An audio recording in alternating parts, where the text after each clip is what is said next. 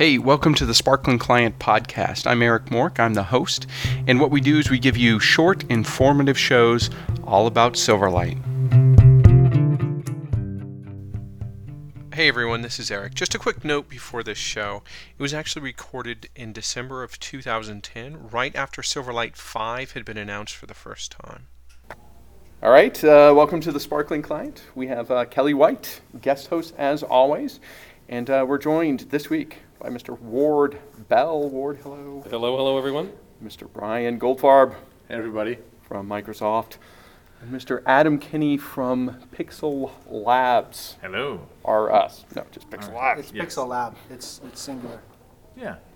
Very nice. They only have one lab. They're expanding later. That's right. Yes. There's only a couple of us. Oh, my company's Silver Bay Labs, right? Yes. Plural. Yes. Okay, so um, we just heard about Silverlight Five. Right. For most of us, this was the first time hearing, you know, the details in, in this sort of public way. So I'm really interested in like general impressions of what uh, of what you took away from that. So if we could just, you know, start, move around. Adam, what did you think? I thought it was. I thought it was uh, pretty good. You're speechless. yeah, I'm speechless. well, you know, there's so many things I want to say that it's hard to pick pick which one to start with. Um, I, you know, it's interesting. Right after the keynote, I was talking to Rob Relyea from the WPF team and the Silverlight team. They're both.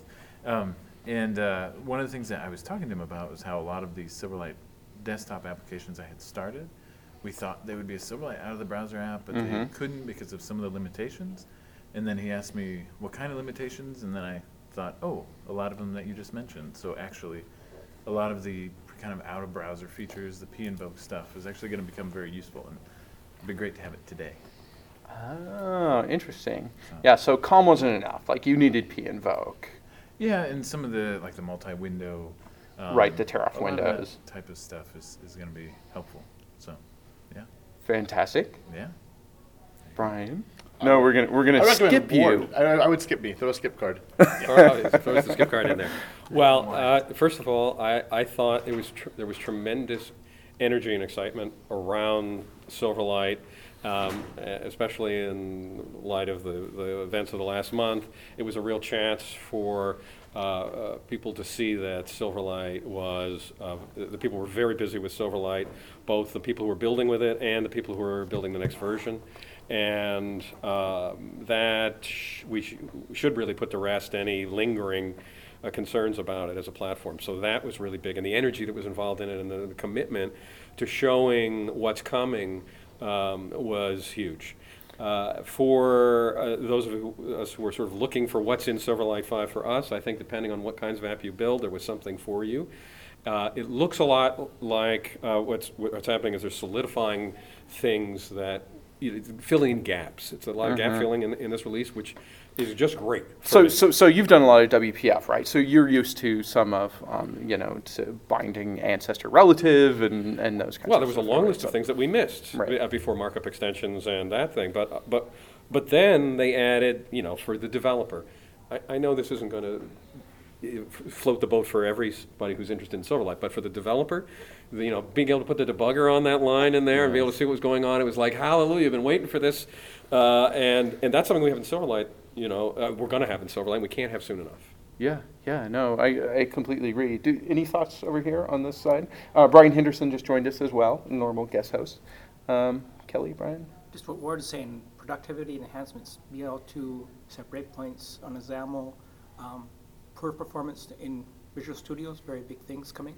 Just makes our job much easier as developers. Yeah, so I mean, I think uh, the the team really came out and said, "What are you guys, what are you guys missing? What do you need?" And they actually used user voice, right? And we said, "Here are the things we're missing," and I think they did a pretty good job of, of covering those things. So, can we talk about the 3D demos now? Because that's where I was going to go next. Let's talk about 3D. me- let me give you a little Microsoft perspective before we move on to three D. Yeah, yeah, yeah. Three D, I think is super cool. We could spend And- the rest of it the podcast talking Yes. about 3D, particularly semi-naked Scott got 3 3D models. Yes. He is ripped. Sexy Uh, models. but no, I- you know, just you know, I, I wasn't the first time I'd seen Silverlight Five, which is the, it's good news that I wasn't the first time I saw it. 'Cause that'd be weird, wouldn't it? Uh, wow, that was awesome. My favorite thing I saw today. But no, I think the, the thing that's great from our perspective is two things. You mentioned user voice here, which is really important because we can we have a list of features 10 miles long that we want to do and every developer has their bright shiny object that's the most important thing that has to get built uh, that's always false. Uh, so you have to go uh, relegate that with the reality of what people want.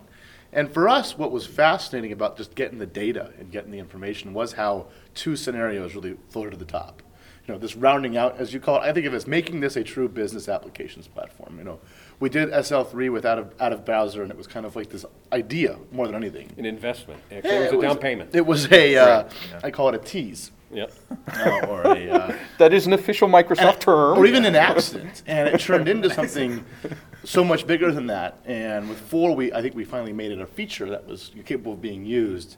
And as we looked at the software people were trying to build and wanted to build, Yeah. rounding it out is exactly what it was. We have to go fill the scenario end to end because if we try to tackle every possible thing you can do, you end up kind of peanut buttering across and you don't get the end to end solution. So we put a ton of energy into the enterprise applications, and that's where you're seeing the debugging stuff, right? Hooking up a debugger to a XAML breakpoint, being able to see the debugging problems. These are the things that, if you're building real software, That's everyday like problems. real software, Yeah. that's game changing. If you're putting content on a web page that you're going to throw away after six months because it's a digital marketing site, you don't necessarily need that. So really pushing us to uh, exercise quality around premium experiences. And then around media, like Yeah. how do you go and take media where we're highly differentiated and really kind of best of breed and continue to push that forward? We're getting pushed by the TV industry, we're getting pushed by Netflix to go make media in Silverlight better. That's not interesting to someone who's doing enterprise application development, but it's part of what we're trying to do with Silverlight over time. And so those two scenarios said, hey, let's go round those out as much as we possibly can and not really worry about the next set of things. And, and we're going to continue to focus on, I think, that sort of development model as we iterate in the future. Yeah, I think that's really good because where we were at, I think a lot of the times in, in our practice was we have this feature that's really nice, but we can't really use it, right? And mm, yeah, that would be problematic. So, for instance, printing, Yeah, printing's a good printing. Adam, Yeah. Pr- perfect. printing was the out of browser of V4. It was a start. Yeah. Yeah. And now you have full vector printing support with PostScript. So now you can all go learn PostScript again. Have fun with that. Yeah. And GPU. So, so, so, and, and I'm just curious. Did anybody count the number of like enterprise demos versus like media demos? I mean, it was very It's very different than the enterprisey. first time, yeah, where it was all consumer facing. There was Right. a lot more enterprise facing. Is one of the one of the best segments I thought was not actually very technical at all. It was the Dayforce uh, uh, example because uh, uh, I, it's killing me the name. Um, what was his name again? David Ossip. David Ossip stood up there and he gave the value pitch that I have to give to my customers about why Silverlight. Right. And it was bang, bang, bang, uh, numbers, um, uh, something that a business person could understand. And I think all developers need to know what that is. Need to know what that Yeah. pitch is and be able to make it themselves. And, and that was the frustration coming out of PDC was um, this is not the stuff we need to tell our clients, right? And so it was, it was good to you know finally hear that. So so we've talked about kind of the media stuff, the enterprisey stuff, but the 3D for me is kind of an outlier. It's kind of to the side of that, right? Like an amazing You always out of the have to blue have a demo. teaser. yeah, right. So a teaser, right? Like That's a tease, yeah, right? This we'll is see a what start. it is. Yeah. Yeah, I, I think 3D is a start. It's a it's a incredibly low level API that has the possibility. See, we didn't know that at first. We saw that demo, and, and, and the architect guys did an amazing job, but I didn't know it was low level until I went out and was talking in the halls to somebody. That's right. It is a it is a low level API. It is. Yeah. You get immediate if you want to go right to the graphics card, and then you can do low level 3D, which means you can do anything. Yeah. Right. That's Right. a good thing. But Right. it also means you But have it to do also means everything. you have to do everything. Yeah. And, and that's okay, because it really, if you look at the demo we saw today, where they, they did all the vertex shaders, and they came and explained that demo to me and used a bunch of words. I, I'm not a 3D guy. I, binomial this and something that. Like I'm a, I'm a developer by training, but uh, 3D graphics is not my Yeah. my background. And they were speaking, you know, linear algebra. I was like, okay, I took that class in college, I think. Uh, so you can do a lot of amazing things, and you know, we we look at the scenarios that we want to attach 3D to around data visualization in particular. Because you look at things like Crescent, mm-hmm. look at what we're doing with Pivot Right. Viewer. Think about how we want to transform business data visualization, business interactions. Like 3D has a lot of applications. But if you think about it in terms of, hey, how do I project population data onto a spinning, onto a, onto a globe from like a, a, mapping perspective? How do I take It's patient the, Han- data. the Hans Rosling, right, at the TED Talks when he does those amazing data visualizations. That's right. And I don't know. Well, I mean, it's was the really SQL exciting. guy at the end. Yes, right. He was right. doing That the he- same, yeah. the bubbles, yeah. Yeah, Yeah, yeah, that before was- your eyes. And that's our vision. And so I look at all of you to say, hey, you have the API slow level. It gives you everything you need. Yeah, which is great, that's what we wanted. So, so Brian, I wanted you to give me the tease of plugging in a Kinect and, and P invoking to that. You're the second person to ask me for that today. Uh, next time. Next Okay. so Kelly is a big believer in Only the Kinect. only one tease per show. Well, because we all want to, we all want to program by dancing in front of Kinect. Like, if then YMCA, you know, it's. Only uh, for the video here. uh, No, we, we we did the session um, with Jeffrey Hammond from Forrester with a bunch of sort of CXO panel, and that came up talking about NUI in general and what does Okay. NUI mean uh, for for software development at all? Like even take a step back from Silverlight and say, okay, we have mobile devices, we have tablets, we have slates, we have we have the Kinect in the gaming scenario, but hey, look, NUI is happening. It's completely revolutionary, and yet we don't understand what it means for software yet. And so that's the whole next generation for us of platform builders. Like, what are we going to do with NUI, and how, when then what are we going to enable you all to do with it? And the Kinect is, I think, you know, I'm often critical of what we do. It's an amazing, amazing piece of technology. I mean, I first got my Kinect when it came out. I sat at home, like, this is going to be awful, and I. 10 hours later, I was sweating and I could barely move the next day. But I was so impressed with uh, how well they're able to do it. And you can, you can immediately start thinking of the ramifications of being able to have that type of gesture, and that type of interaction. Yeah. So um, my question about 3D is: Is there any reason we couldn't have a 3D shooter inside the browser? No, not now. I mean, we could do it, right? Yeah. If you had if you had enough time and will and energy, Yeah, As long as you have a GPU, I believe. right? Yeah. Yeah. Remember, not everything's gonna have a GPU. All right. Um, so Tim, uh, we're joined by Tim Heuer in the audience. Anything to add, Tim? I'm just listening. You're just observing. Any uh, any final thoughts as we go around the circle? No, none from Adam. Mm. He's just smiling. I, there's still a lot more sessions. I guess is part of what I'm. I'm really looking forward to the performance stuff for the phone. Oh, yeah. that's gonna be- Jaime is um, doing the performance. He'll one. break your brain a little bit. Yeah, that, Yeah. that's stuff that. I watched it once. I need to watch it again. And uh, need to to watch be it honest. again after that too, Yeah, probably. exactly. A- Any tidbits you take away, Adam, from a designer perspective, coming in Silverlight I, 5? I'm not here as a designer. this is not a design day. He's I- I- and I incognito. that because of the content. I mean, Okay. this. I wish there was some expression blend love here, but I understand they're behind it. You know, they're always behind the the platform. In the so- tooling, of course, but uh, it's Yeah. the feature set, the 3D graphic stuff, obviously has some impact. Well, what do you think about the, the new Fluid UI work that we did, sort of the automatic animation? Because I've heard people say, I've heard designers tell me it's the new animated GIF of, of Silverlight, and I've I'm heard concerned because now it'll be super easy to add the welcome to the book club. Welcome Yeah. to the book club. So it know? felt a little repetitive in the demo. I think was what was you're just- pointing out. It might just be the animation. Um, Might have been the yeah. or I the do- developer. th- So the thing is, I do like that it makes that easier. I'm concerned though that it's one more way to do an animation in Silverlight. And right now, it's nice to have the flexibility, but I guess coming from a training perspective, that can be. If you give a child a nail gun, bad things can happen, and I Yeah. get, I get, we get that. Yeah. But I also think the opportunity for Yeah. empowering the creative developer to get to a point they could never before is, is worth doing. Yeah, you know, let, I mean, looking at it from the developer side, uh, we can't all learn Photoshop, but we love the red eye removal. All right, and we would Yeah. like, uh, you know, we need a little uh, help to get uh, over the bridge.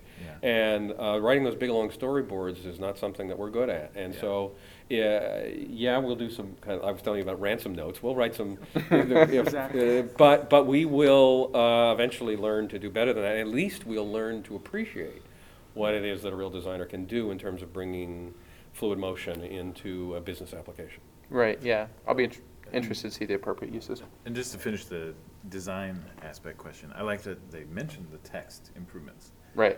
Um, I, think- I want to see him. Yeah, yeah. I mean, the yeah. I know Huge. we didn't see him yet, but everything that they said is going to be very useful. Any text clarity improvements Oh, yeah. would be awesome. Yeah, there's we a, get- a bunch of those, and text control with the kerning and things and the leading and things like that. Yeah. Other words people don't know unless they know things about Yes. text and fonts. But again, they know what they don't like, and what, it always gets expressed as, it's too damn fuzzy to read. and I go, well, we have pixel snapping now. And you're like, what does that mean? Well, I can move the, I can round the. Okay, never mind. Uh, it looks good. Yeah, It'll, right, it it'll looks look good. good, and that, Yeah, yeah, and that's that's what right. we want. So Yeah. Eric, my favorite thing that I that I got from from that keynote this morning was Scott stood up, you know, and after he he apologized for the Silverlight, you know, fiasco at PDC, he which was great and huge, You, you may be characterizing that a bit strong, but okay, yeah. but Kerfuffle is the word. right, that's the official word. and he showed three pillars there, right? Three pillars of technology. I Those remember three pillars screens. Being no. No. three pillars. No, this that's would a be couple conferences ago. Sorry. HTML5. Silverlight, and WPF. And we had a Yep. question come into the podcast. Somebody was asking, what technology should they base their career on for the next five to ten years?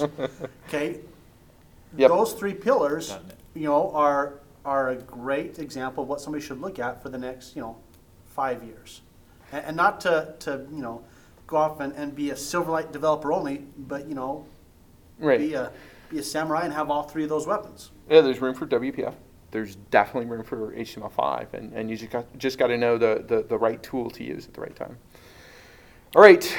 Well, maybe, can I, can I say something? a little Jump bit? in, Just- jump. Just Yeah. because, Wait a second. just because, yeah, well, why That was perfect. that was, wanna that was, I you felt it red. I wrote the friggin' because I, but, but it oh leaves you with thinking that you have to learn all three of those technologies, and there's gonna be plenty to eat learning one of them and becoming good at one of them. Uh, You want to realize that you're going to play well with the other three, but you, you know, you can, you can't learn everything, so pick, you, there's And we'll give you two for the price of one with the APF and Silverlight. There you go. Yeah, There you yeah, go. I'll go with that. Okay, well. Fantastic. Well, um, everyone, thank you um, for coming. I just grabbed these people out of the hall. It was um, perfect. So, so thank you very much, Adam and, and uh, Brandon Ward. Thanks for having me. Thanks, Thanks. Eric. Thanks for listening. Hey, if you're interested in Silverlight desktop, Windows Phone, or even iPhone iPad development, go ahead and give our site a look. silverbaylabs.org. We craft software with an agile approach.